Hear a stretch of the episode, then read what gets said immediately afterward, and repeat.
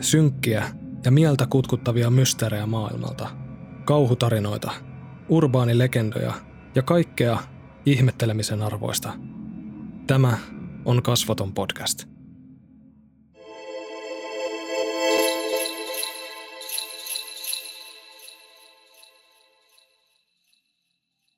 Toivottavasti teillä kaikilla on ollut iloinen ja rauhallinen joulu.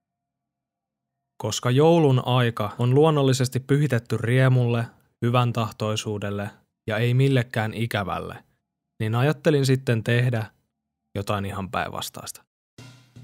Mä oon suoraan sanottuna edelleen niin järkyttynyt siitä, että me ollaan ihan oikeasti ylitetty sadan tuhannen rajapyykki, että sen pidemmittä puheitta vilkaistaan nyt viisi synkkää joulun alla tapahtunutta mysteeriä.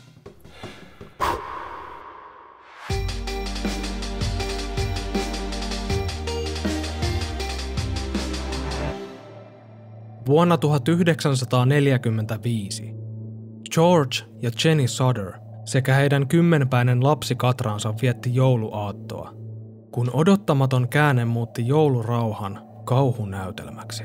Syttyi tulipalo ja perheen koti romahti liekkien saattelemana maan tasalle. Ja koska tässä ei ilmeisesti ollut vielä tarpeeksi tragediaa, puolet lapsista, eli viisi kappaletta, oli kadonnut. Tässä kohtaa ajattelette, että nämä viisi lasta paloivat tietysti talon mukana, mutta tapaus ei ole niin yksinkertainen, ainakaan kaikkien mielestä. Raunioista ei löydetty ihmisen jäänteitä, talon puhelinlinja oli katkaistu ja pihan tikapuut löytyivät puskaan heitettynä 23 metrin päästä. Muun muassa nämä olivat seikkoja, jotka saivat murtuneet vanhemmat uskomaan, että lapset oltiin todellisuudessa kidnappattu ja että tulipalo oli sytytetty harhautuksena. Vanhemmat löysivät kellarista kuitenkin myöhemmin luita, mutta niissä ei taas näkynyt olevan ainoatakaan merkkiä tulipalosta. He eivät uskoneet luiden kuuluvan lapsilleen, vaan että ne olisi varastettu hautausmaalta ja tuotu sinne tulipalon jälkeen. Kaiken lisäksi useita silminnäkiä havaintoja kadonneista lapsista ilmoitettiin vuosien varrella. 23 vuotta myöhemmin perhe sai myös postissa mystisen valokuvan, jossa väitettiin olevan yksi kadonneesta lapsista aikuiseksi kasvaneena.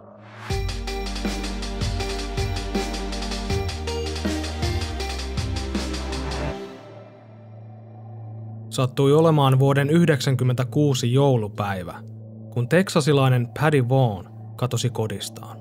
32-vuotiaan naisen pakettiauto oli niin ikään kadonnut, mutta löytyi jo seuraavana päivänä 25 kilometrin päästä kotiparkistaan.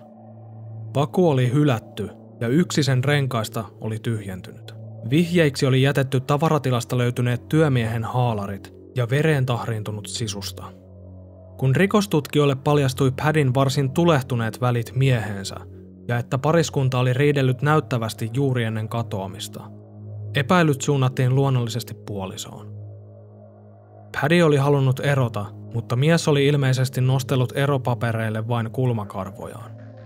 Naisen kodista löytyi veritahrojen lisäksi myös moppi, ja näytti siltä, kuin paikka olisi yritetty putsata vilkkaasti. Siivoustalkoot olivat jatkuneet shampoojäämien perusteella myös pakettiautoon, mutta jynssäämättä jäänyt veri saatiin kuitenkin todistettua DNA-testien avulla kuuluvan pädille.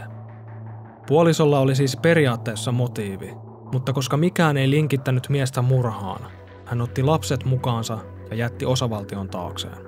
Vaikka todisteet jäivät löytymättä, viranomaisilla oli yksi mahdollinen kammottava teoria tapahtumakululle. Katoamisen aikoihin lähialueen koululla oli rakennustyömaa, jossa Padin mies työskenteli. Jos mies oli murhaaja, hän saattoi hävittää ruumiin apureiden voimalla betonivaluun ja sitä kautta uuden rakennuksen perustuksiin.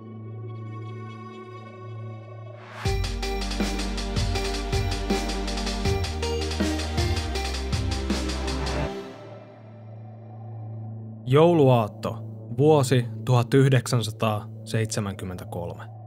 20-vuotias Kevin Showalter oli ajelulla tyttöystävänsä kanssa New Londonin pimeillä teillä, kun autosta puhkesi rengas. Kevin ajoi tien sivuun ja ryhtyi nopeasti renkaan vaihtoon, mutta ei ikävä kyllä ehtinyt tekemään työtänsä loppuun. Ohikulkeva ajoneuvo ei huomannut pimeyteen sulautunutta nuorta miestä, ja yhteen törmäys tappoi Kevinin välittömästi. Kamala onnettomuus sai omituisen käänteen, kun Kevinin äiti saapui tapahtumapaikalle keräämään poikansa henkilökohtaisen omaisuuden talteen, vain huomatakseen, että ne olivat kadonneet. Viranomaisista ei ollut tapua. He kertoivat äidille saman, minkä hän oli itse jo omin silmin havainnut, ja lisäsivät vielä, ettei Kevinin tappanutta kuskia saada luultavasti koskaan selville. Kevinin äiti huomasi pian, että tapaukseen liittyi kehnoa poliisityötä ja kenties jopa tarkoituksellista peittelyä. New Londonin entisen kaupunginjohtajan tiedettiin ajaneen alueella samoihin aikoihin, ja häntä pidettiinkin potentiaalisena syyllisenä. Näyttö ei kuitenkaan riittänyt rikossyytteisiin, joten asian käsittely jäi niiltä osin siihen. Kuusi vuotta myöhemmin mies nimeltään Paul Hansen ilmoitti yllättäen olevansa syyllinen yliajoon ja onnettomuuspaikalta pakenemiseen. Rikos oli kuitenkin jo vanhentunut, eikä syytteitä Hansenia vastaan voitu nostaa. Vuonna 2005 syylliseksi ilmoittautunut Hansen teki itsemurhan, jättäen jälkeensä lapun, jossa hän kertoi edelleen ottavansa vastuun Kevinin kuolemasta. Tapaus avattiin uudestaan, mutta viranomaiset yllättivät jälleen salaperäisyydellään. Media pyysi saada aikaisempien tutkimuksien pöytäkirjat, mutta pyyntö evättiin. Kokonaisuudessaan 3000-sivuinen pöytäkirja alkuperäisestä kaupunginjohtajaa käsittelevästä tutkinnasta on itse asiassa kadonnut mystisesti, eikä Kevin Showalterin kuolemaa ole virallisesti koskaan selvitetty.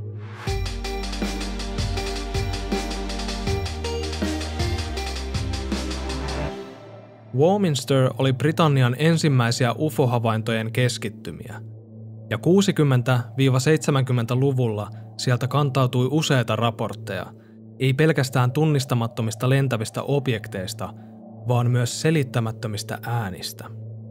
Joulupäivän aamuna vuonna 1964 kaupungin asukkaat heräsivät omituisten äänien sarjaan, jonka voimakkaat Tärykalvoja ja kehoa ravistelevat matalataajuiset värähtelyt saivat ihmiset tolaltaan. Yksi henkilö kertoi heränneensä ääneen, joka kuulosti siltä kuin katolle tippuisi jotain raskasta, toistuvasti ja tasaisella tahdilla. Hän avasi pikaisesti ikkunan ja työnsi päänsä pihalle tutkiakseen äänen lähdettä. Myrsky siellä ei ainakaan pauhannut, sillä ilma oli täysin selkeä. Samanlaisia kokemuksia oudoista värähtelyistä ponnahti esiin ympäri kaupunkia mukaan lukien läheisestä 30 sotilaan leiristä. Yhteisenä tekijänä oli myös se, ettei kukaan nähnyt kerrassaan mitään omituista, josta ääni olisi voinut olla peräisin. Muuan naishenkilö koki äänet vielä voimakkaampana kuin muut kaupungin asukkaat. Hän oli parasta aikaa matkalla joulukirkkoon, kun ääniaallot törmäsivät häneen. Hän paiskautui maahan, pystymättä liikkumaan. Naisen omin sanoin hän oli nauliintunut maahan kuin näkymättömien sormien voimasta. Seuraavan vuoden kesä toi mukanaan havaintoja myös tunnistamattomista lentävistä objekteista. Tämä sai ufointoilijat parveilemaan kaupungissa, mutta hype kuitenkin hiipui vuosien varrella. Siitä huolimatta ei kukaan vieläkään osaa sanoa varmaksi, mitä vuoden 64 jouluna tapahtui ja mistä kaupunkia ravistelleet ääniaallot olivat peräisin.